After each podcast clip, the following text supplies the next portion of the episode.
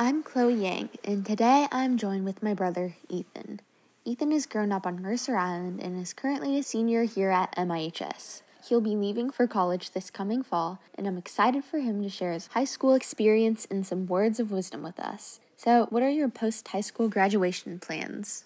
So, after high school, I plan on majoring in data science at the University of Wisconsin Madison. And I'm also interested in business. So, I think that I might want to add a second major of something in the business realm maybe like data analytics or even business management. And I also think that engineering would be really cool. And I guess I'm kind of spread out. And that's why I think data science is a really good major for me because I'm not really sure what I want to do yet, but I'm able to take it in a lot of directions. And the reason I chose this major is because I've always had an aptitude for numbers. So I think that when I can take raw data in big numbers and use it to transform society into the sector I choose to go in, whether that be business, medicine, or engineering. Using data is something I'd love to do in the future, and it plays well to my aptitudes.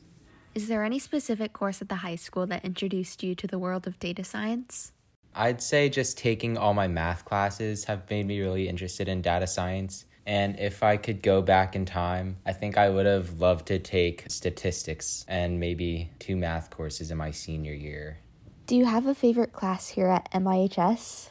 My favorite class is definitely AP Microeconomics, and I also took AP Macroeconomics in my junior year. And they were both taught by Mr. Stafford, who's one of my favorite teachers here at MIHS. And I really like his teaching style because he always asks students questions, and you always have to be on your toes. And in that classroom, it's a very nice, energetic setting where people are very talkative and collaborative and I think that the energetic setting is something that I really enjoy in his class. Do you have any advice for the kids in high school right now?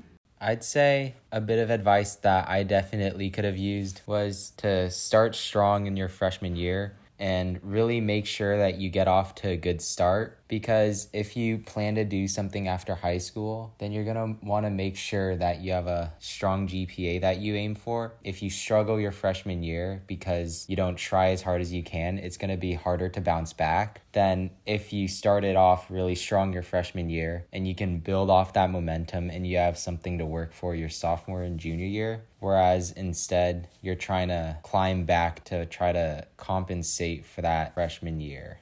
Is there anything specific about Mercer Island or something special about MIHS that you're going to miss when you move off to college? At MIHS, I'll definitely miss the tight knit community where everyone kind of knows each other. And whenever you have a class, you know that you'll have a couple friends in each class. And I think that this tight knit community is something really special here at MIHS because we all grew up on the same island together. And I think that it's really cool to see how everyone's changed from kindergarten all the way to 12th grade. And I think that here at MIHS, because everyone knows each other, you're able to create really strong friendships and connections that I think will last for the rest of your life. Well, thank you so much for sharing just a glimpse into your high school life and your past four years here at MIHS. I wish you the best of luck at college, and I know you'll do great starting this new chapter of your life. I'm Chloe, and you're listening to KMIH 889 The Bridge.